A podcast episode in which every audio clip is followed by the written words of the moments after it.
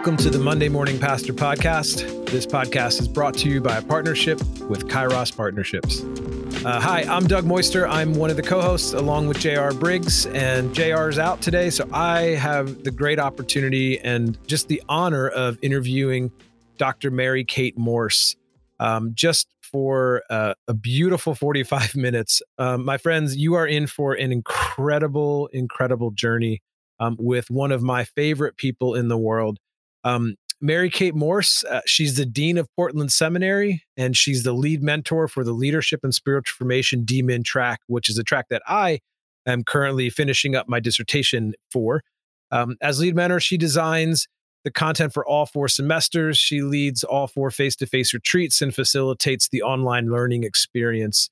Um, she began her ministry living in the Andes Mountains of Bolivia and Peru doing evangelism. She has planted churches. She has uh, written books. She has a master's of divinity with Western Evangelical Seminary, and she has a doctorate from Gonzaga University. Uh, beyond all that, she is one of the coolest people that I've ever met. She has a heart for Jesus. She loves people. She loves pouring into leaders. And she has been such a gift to Missio Alliance and to every single program and every single organization that she's ever been a part of. So I hope you enjoy this conversation with my friend, Dr. Mary Kate Morse.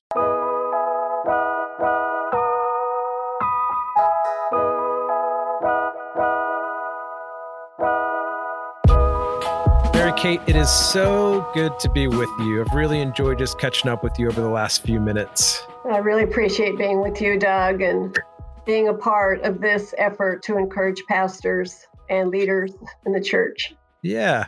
I, I, I love how, I mean, even just in the conversation before, we got to talk about artwork and we got to talk about Portland and fires and and also cameras moving in different directions and the beauty of what God has been doing, even in the midst of what we may see coming out of the news uh, the news feeds. But so, Mary Kate, you have looking at your bio is kind of like reading through this beautiful tapestry of all these different threads and colors. And I think about, you know, being in South America as an evangelist, church planting, uh, you know, ha- uh, uh, achieving a PhD, writing some amazing books, and and even newly appointed dean of Portland Seminary, which Portland Seminary did a great job doing that. I'm so glad that that's where I have attended and um, but yeah, and you're a spiritual director and you've poured into leaders for years and years and years. So um, mm-hmm. some people maybe may, maybe this is the first time interacting with you even through a podcast. Good. So could you tell us some of the highlights of your journey?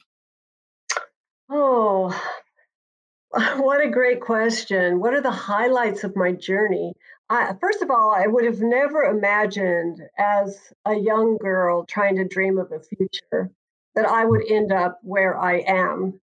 And even along the way, there were just very, uh, there were there were points of time that were disappointing because what I thought I would do didn't happen, and yet where I ended up was certainly evidence of the God's watchfulness over me. Hmm. And so my highlights would include uh, being called as a young girl. Uh, I was only maybe nine years old, barely 10, and I clearly heard God's voice call and tell me that I would serve God one day.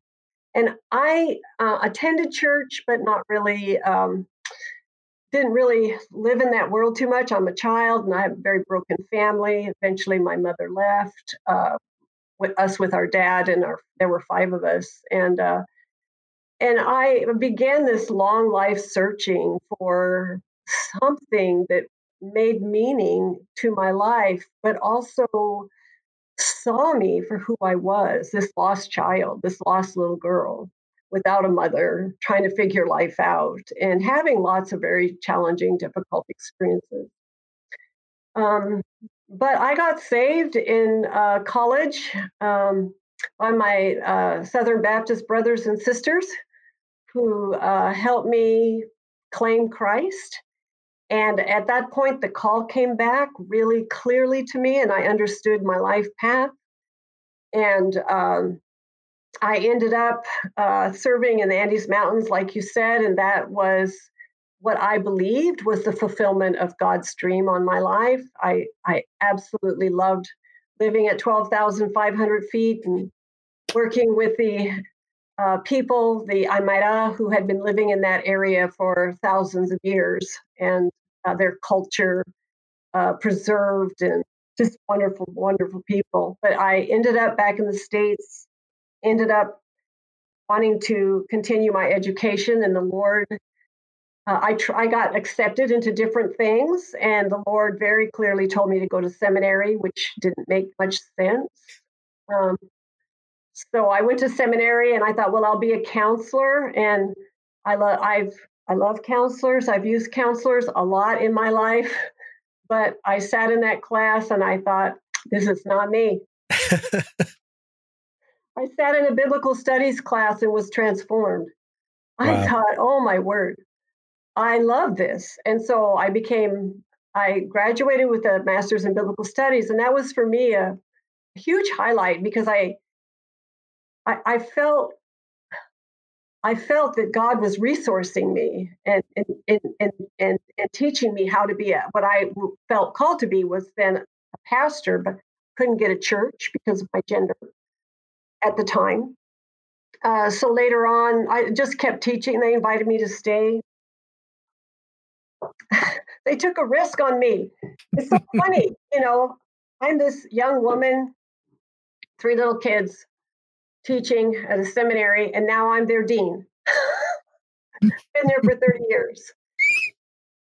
Wow. But yeah, yeah. So I got to shape the spiritual formation curriculum for the seminary and then was involved with uh, the online learning community kind of thing and creating the Doctor of Ministry and Leadership and Formation. Um, but then the Lord told me I, I got I did my PhD in leadership. And what I was really, really interested in I always loved the church and I always loved pastors. Anyone who feels called to serve on behalf of Christ. So you can have the role of pastor, but you can feel in your heart the heart of a pastor. Mm. And so, whether you're a spiritual director or lay leader, or even working in the business world, but in your heart, there's this desire to be make a difference for other people's lives. Mm. Um, so um, that that so my, even in my in my doctorate, I studied well, how did Jesus do it? You know, how was Jesus a leader, and how did Jesus keep um, keep uh, himself going, the formational path of Jesus, and and how was his leadership distinct from the other leaders of the time? I learned so much. And when I finished that, the Lord said, Mary Kate, now's the time, go plant a church. Mm. And so I continue to teach in order to um, pay the bills. you know, Wait, you, you mean you, you you mean you did church plant with like a couple million dollars in the no, back pocket? I had like no money.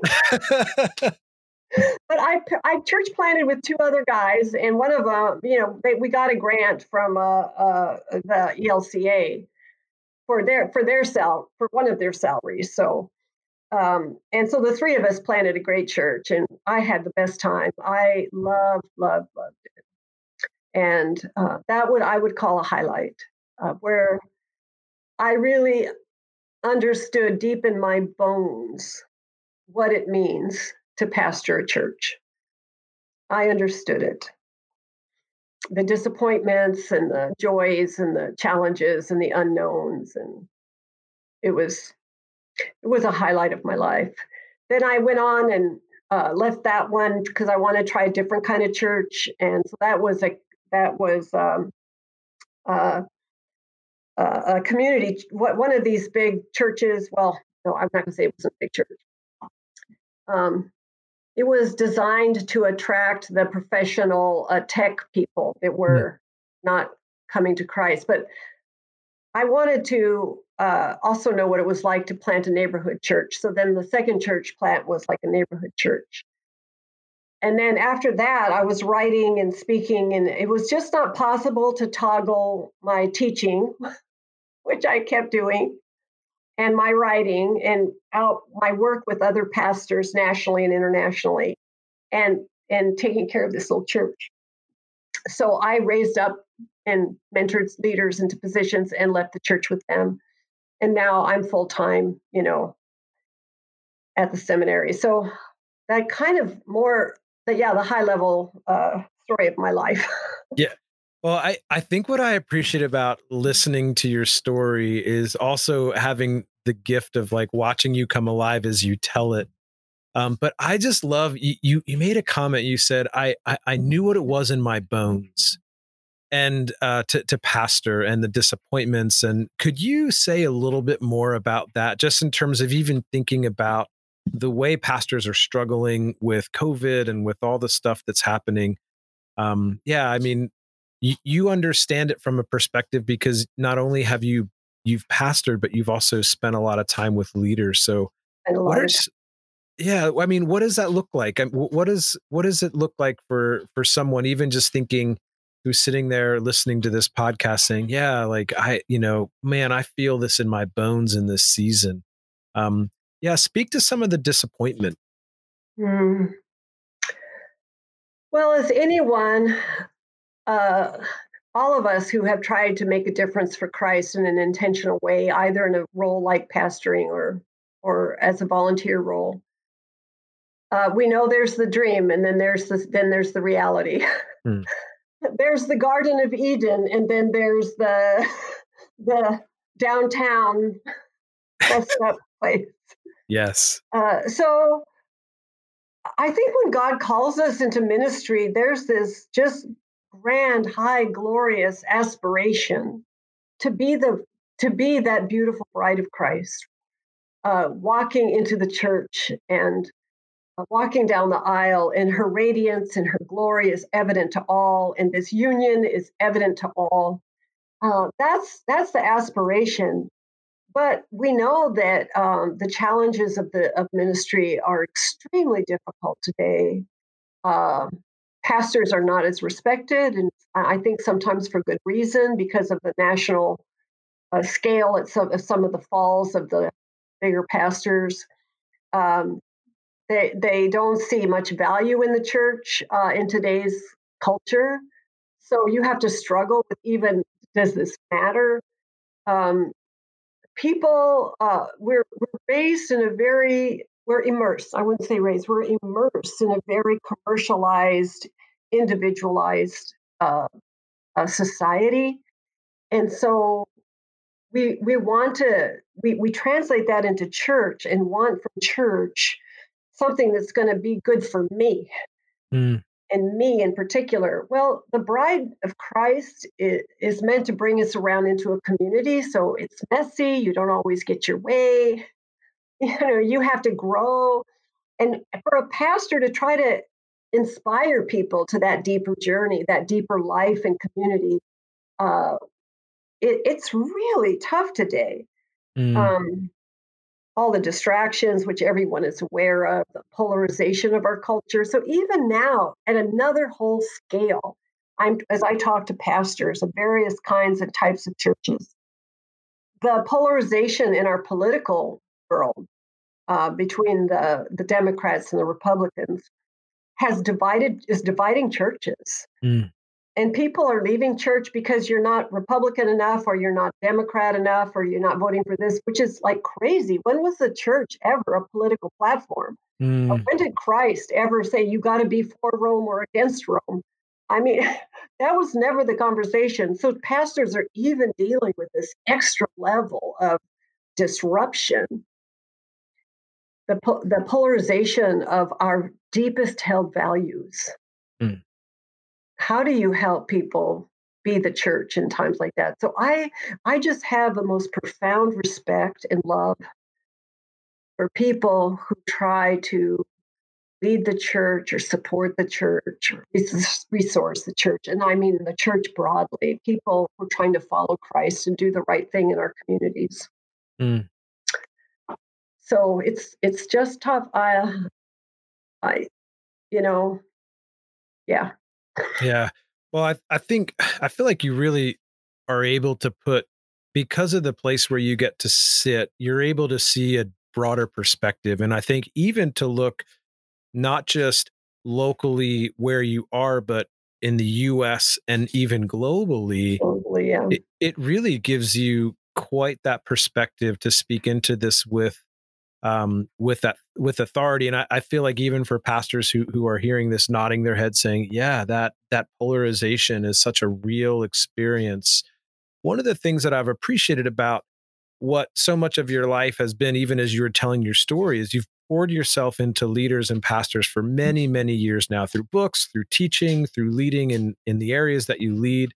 Um, and I, I love that you're noticing what's going on in the soul of the pastor in this season. And and I think it was in some way a little bit of uh, providential God's providence. But uh, you know, I, I know you had a really unique relation with with um, with Leighton, and there's such uh, a beauty about the way that he looked at his life in terms of mentoring and companionship and you you you put out a fantastic book back in may that i think couldn't have come at a better time mm. um, you know lifelong leadership woven together through mentoring communities can you talk to us a bit about how you see that as this framework for pastors moving in health oh thank you yes uh, leighton ford um, it ha- was my mentor and uh, and I didn't choose him. He chose me, which is so I've tried to follow his path and and choose. Uh, but he's become a dear friend, and and what he discovered, which I thought was such a unique insight, because he does two spiritual direction and meets one on one with people and does spiritual retreats for, for pastors and leaders. But what he discovered is that if you bring people together into community, you can you can exponentially uh, provide for them uh, a, a, a place where um, and he and and there's three things where you have uh, safe people safe places and safe times can you say that one more time that was profound yes that we that you can provide in these mentoring communities safe people safe places and safe times in order to uh, lead more like Jesus and for Jesus and to Jesus. So that's that's our little phrase. Mm. But let me back up a little, Doug, and and I, I mean, what what I discovered because I I tra- traveled extensively internationally for a period of time, and what I discovered, and I was doing workshops around things um, primarily about mentoring communities is that no matter where I went, um, or whom I talked to, leaders, what women, men, old, young, uh, they could be very poor, hardly any resources, or maybe in a more thriving environment where they had a lot. They were all hungry for the same thing. They were all hungry for the same thing. All of them felt extremely isolated and yearned for someone to uh, what we would probably term mentor them. In other words, someone that would would see them, love them, come alongside them, and pray for them, who was a little further down the road. Mm. Was a little further down the road. And uh, so this became uh, like, wow, this is a, a, a really great way to do this uh, because it doesn't cost very much uh, you can you can put a lot of people together in a group. Well, not the groups are small, but one-on-one mentoring takes a lot of time. But if you had a small group, um, you could create that safe place for people, leaders to sort of tell their story. They're they're like you try to do. Their real, transparent, ordinary, everyday story. Mm. And ask to be encouraged, loved, and supported in that, prayed for, and also held accountable. And play and eat mm. And have hilarious times where you're you're not on deck, you don't have to be the parent, you don't mm. have to mm-hmm. solve a problem. You just show up and be yourself. Mm. And everywhere, people were hungry for this. They felt so isolated, alone, um, so spiritual directors then become an important resource in the in the United States. We have more of them than they do in other places, where you have that one-on-one. But to actually sit in a group with four or five or six or seven others who are pastors like you or evangelists like you, and they're telling their stories and you're telling yours and you're praying for each other. And then you have this senior leader. Maybe just, you know, a few years down the road, just kind of holding you all together like little chicks, you know, like mother. That's how I think of myself, you know, the little chicks. Ah, there's it's just something holy about that and very very sacred. Mm. And we make we make the life of ministry often about our production and not about of our what I call soul soul making that mm. that spiritual care and journey that roots us in Christ and not in the world. Roots us in Christ and not in the world. Mm, and man, well, so if I could just interject for a moment, I I think I really appreciate the thread that I'm hearing too of you know the we're really forced into thinking about more of a me centric world we're immersed i think is the word that you used and so even this idea of a mentoring community pulls us outside of a me and it brings us into into a space where we recognize that we're we're not alone. So in some ways it's like kind of really simple but also really brilliant because it's it's uh, discipling us not just in word but by action as well. Absolutely.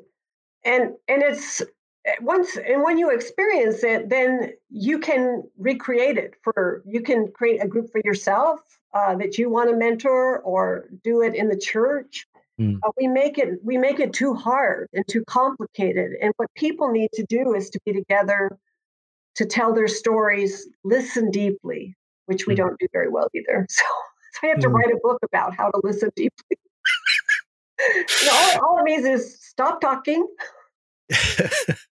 Don't say anything for 15 minutes or 20 minutes and let this person tell their story. Mm. And at the end of that story, stop talking. Listen to the Holy Spirit. Mm. Just sit with that story. Hold it before God. Listen to the Holy Spirit.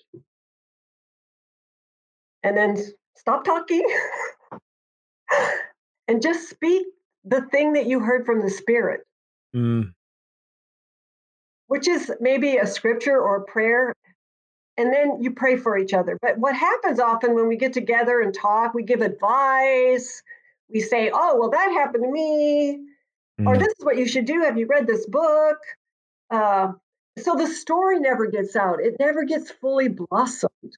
Mm. It, it just gets, you know, the surface well i'm struggling with this and next thing you know oh wow i had that and we we disrupt each we disrupt the gentle uh, movement of the spirit in trying to birth a full story mm.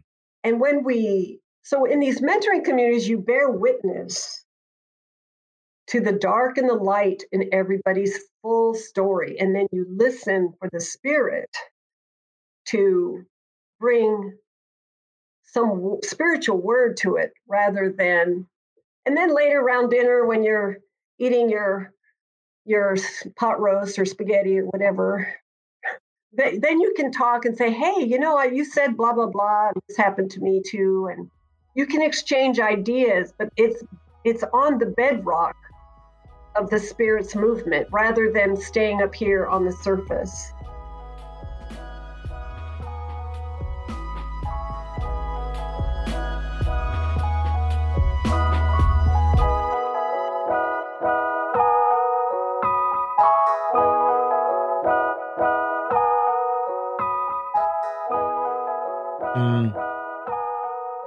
So I want to put you on the spot, Mary Kate. Um, you, you know, you've talked about the power of how, you know, just being able to bear witness to a story, how that transforms the person. Can you share a story? Obviously, no names, but a story where you've seen this transformation take place in a leader.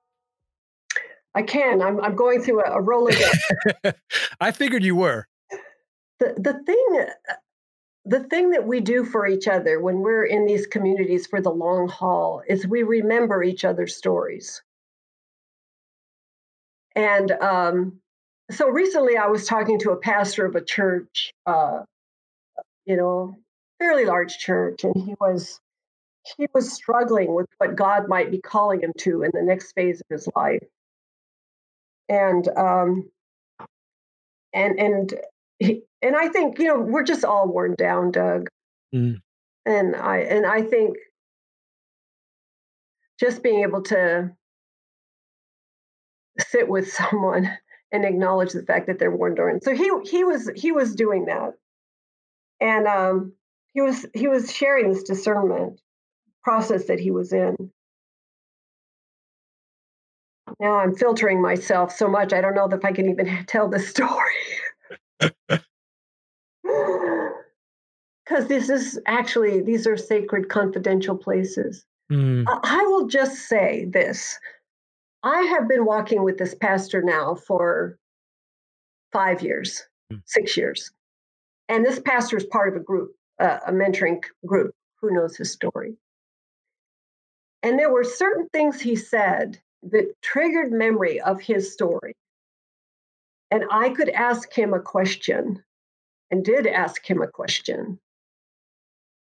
And I said, uh, Alfred, I'm just making a name. I love that.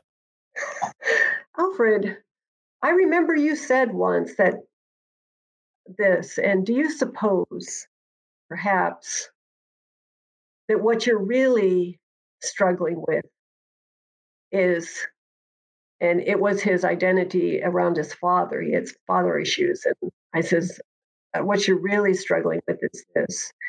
And, you know, it's just a simple conversation, but it, I mean, it, you could just see him because we were in Zoom. You know, he just shifted around and, and things fell into place. Mm. I personally I have been transformed in a mentoring community, and I'm the mentor. Mm. Maybe that's a better story to tell. I was with my community a couple years ago. We meet every year for a week at the beach, and um, so and I came. I was just grousing. My time to tell a story, and I, I, I was so frustrated, and I was going on and on and on and and I had reason to be frustrated, um, and I felt stuck.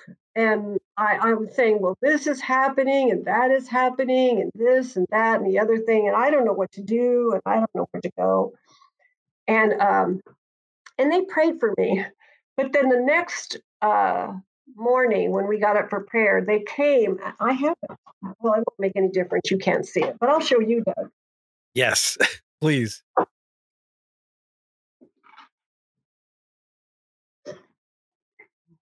This is a little rice teacup from China. Yep, says made in China on the bottom.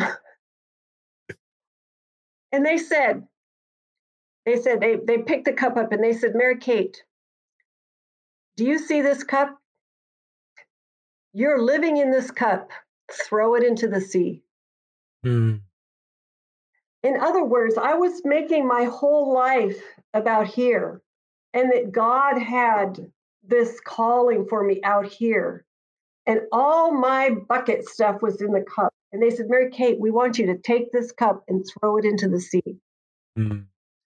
That just, it shifted me completely because I realized that I had been stuck in this place and could no longer see the Spirit of God, what God was doing or what God was calling me to so that's an example of how I needed my people who I've been, we've been together for uh, 12 years this year, uh, who know my story could say something like that to me. And yeah. now I, I take it with me. When I go into difficult meetings, I take my cup in. Not now, because I'm the dean. That looked like but before, I would put my cup on the table, hold my cup, my world is bigger than this cup. mm. Wow. Yeah. That is profound. And I, I love that. Safe people, safe places, and safe time. Yeah. And to be transformed uh, in those beautifully vulnerable spaces. But it really is about being known. And exactly. It feels like one of the greatest gifts that uh you just thinking about the book is is this idea of of offering spaces to really be known. Yes. And I get the sense that many pastors and leaders have this uh this space where they they long to be known but they're not sure who they can trust that story with. Exactly. exactly. And so I feel like even in even in that it's just such a gift uh, as we've been doing Monday morning pastor for a few years now, we the majority of what we hear is pastors saying, I feel lonely, you know, same words mm-hmm. you used. I feel lonely, I feel isolated, I feel exhausted, I feel overwhelmed.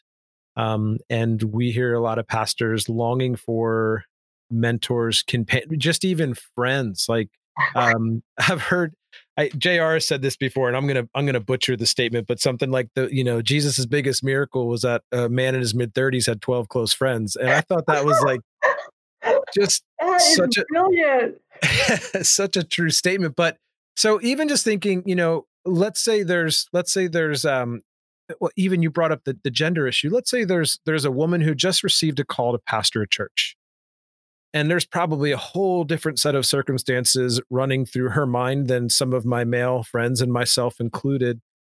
And my guess is that sense of being alone may even be heightened because of the gender. Exactly.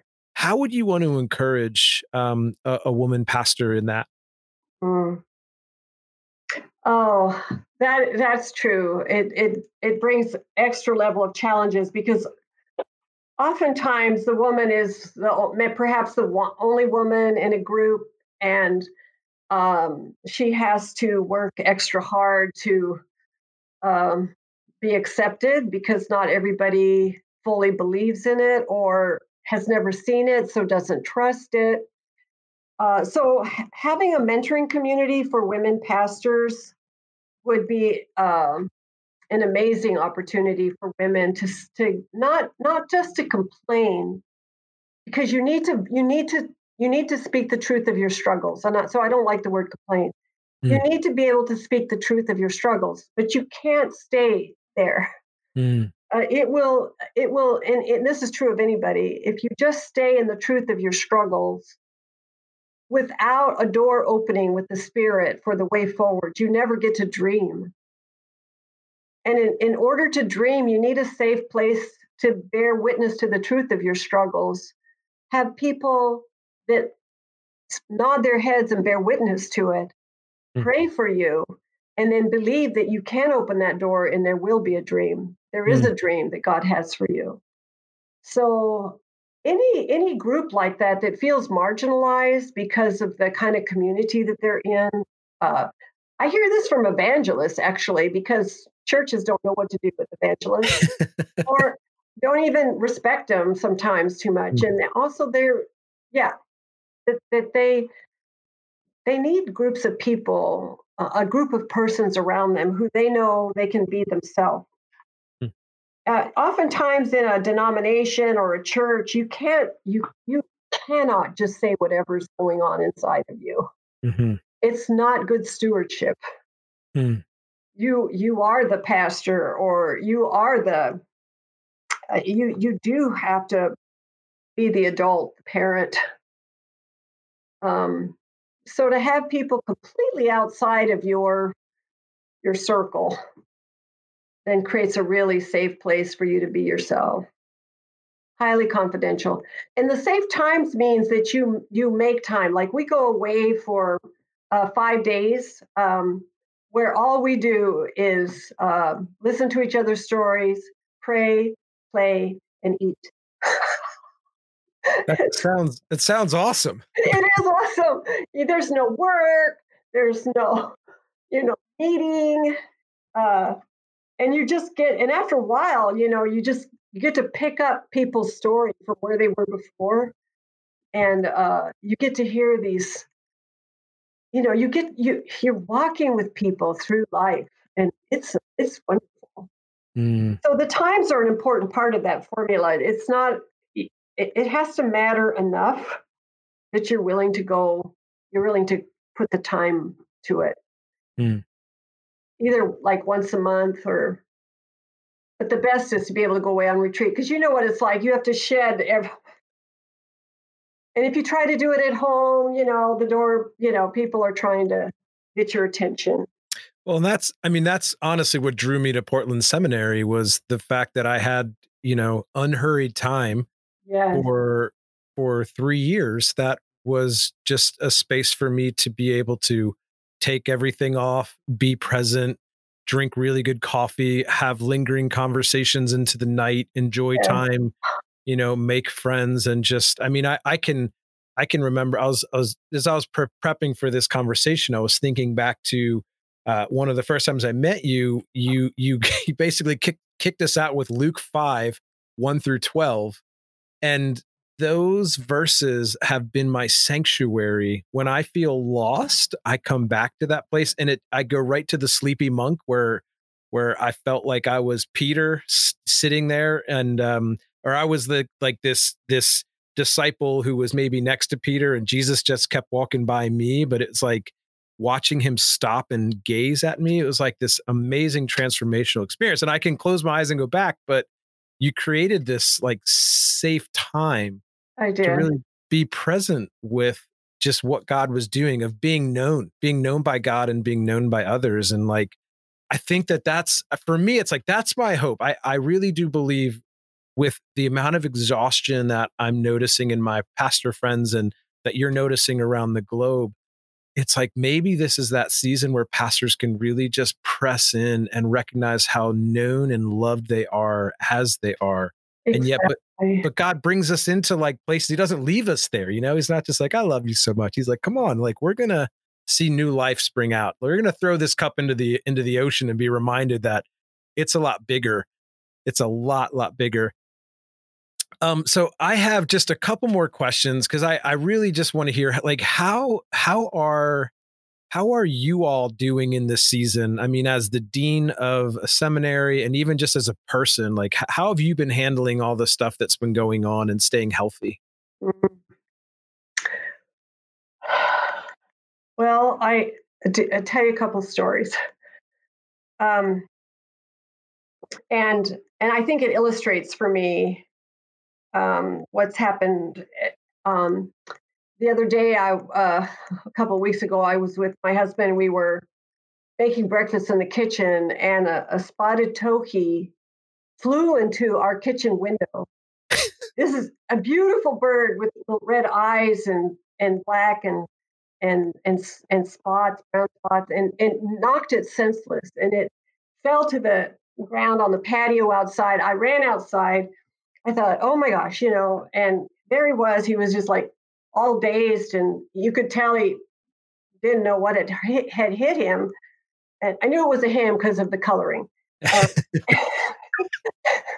and uh, and and so I sat down on the on the on a patio step, and he was only like like four feet away. So it's really close. He was so stunned, he didn't notice that I was there. Mm. And I started talking to him and you know i started telling him i said you know you know little guy you're going to be okay. Because i we have cooper hawks and owls. I didn't want them to sweep in and take him away for breakfast because he was confused. So i'm sitting there watching over him and talking to him and you know waiting for him to to uh, recover. And and then I, i'm sitting there and i'm thinking you know what? I am that spotted towhee. I feel like i've uh, hit, you know, a window, and I'm on the ground, dazed and stunned because so much is happening. It's hard to take it all in and process it. Mm. Trying to find my my sense of of self and, and navigation and all that sort of thing, and and God is is sitting right there watching over me, mm. and I'm not even aware of it. You know that that little bird didn't know I was there, and yet here God was watching over me and I was going to be okay. Mm. And so I think of that little spotted towhee uh, when I start to feel like, oh my gosh, I can't do one more day of this. too much. I think, oh, I'm a little spotted towhee and God is watching over me. And so that's, you know, that really has helped me a lot thinking of that little bird and God's presence. And So I don't know. Do you want another story? I, I'll take stories all day long. These are okay. great. okay, so so they so I know that God. So that I think I felt like the God, the Spirit spoke to me and said, "Mary Kate, you're going to be fine. I'm watching over you." So I carry that little spotted towhee and that message from from God. That that turn on the story was from the Spirit. So another another time, I'm I'm walking um, uh, in the early morning. We get up and walk a long time, and I would really recommend this when you're isolated in your house. Get out and walk, and let the world heal your soul mm. and reorient you. And I have found that's been the thing that has saved me the most. And I have seen the most amazing little simple things that have been God's word to me. So a second, a second story then, and related to that, I'm, I'm we're out walking, and we walk by this huge conifer, which it, um, it's it, it's so dense you can't see in it at all. It's just this very tall evergreen, this conifer, and I heard this brrr, like a a a, a brrr, and then a bark, brrr, and I I'm looking around and trying to think about well, what is that? You know, so we're stopping to watch, and then all these crows start gathering and they're cawing and cawing and making a bunch of noise, and more crows are gathering. So crows are are very communal. Mm. They're very social, and um, they watch out for each other, and they come together and watch out for each other. So when they start cawing that way, then they start coming, and I'm thinking, what is in that tree? And then out of the tree, you know, this sort of big rush of flap of wings comes this giant barn owl. And the oh, barn wow. owl just takes off out of the tree and goes flying off, and all the crows are going following this barn. Owl. and um, and I said, Randy, why were the crows so upset with that with that barn owl? Because they didn't have young. It's too it's too late to have nests. And he said, because what a crow does is a crow will go into the tree at night when they're asleep and kill four or five adults before they've even been able to alert each other. Wow. And so I thought of that, you know, in, in the conifer, the barn owl is the hidden thing that's trying to destroy us. Mm. You know, our our uh, discouragement, the the the pandemic, the evil, that there's all these things that are sort of we can't really put our mind around it but it's it's trying to pick us off mm. one by one and the only thing that's going to really uh, spare save us besides god watching over us like the spotted towhee is each other mm. each other we have to in times like this more than any we really have to pull together we have to pull together to name and go after that barn owl in the conifer mm. because it will try to pick us off and destroy us. Mm. So those those are two pretty recent like helps that I've gotten from God in regards to the challenges of this of these times in my new role. Uh, wow, amazing. Um, Mary Kate, I yeah, I, I just feel like that just it feels like such a holy moment. Can I just have you pray for our pastors and oh. leaders oh. and people who are listening? Mm. I would love to do that. Mm. Our loving and most holy God, thank you for always watching over us. Every pastor, every church leader, every person who is earnestly following God, how you watch over us. And Lord, I pray for bounty in that of the Spirit on each and every pastor and leader that might be listening to this podcast. I pray for that, Lord. I pray that you would draw brothers and sisters together in Christ to support each other, name the barn owl and the conifer, to protect each other and pray for each other, Lord, to be strong in community for the sake of the church. Mm. Thank you, Lord, for these wonderful men and women who have given their lives in service to you. I pray a Christmas blessing, and I pray for all the hope of a new year on each person and each church. In the name of the Father, and of the Son, and of the Holy Spirit. Amen.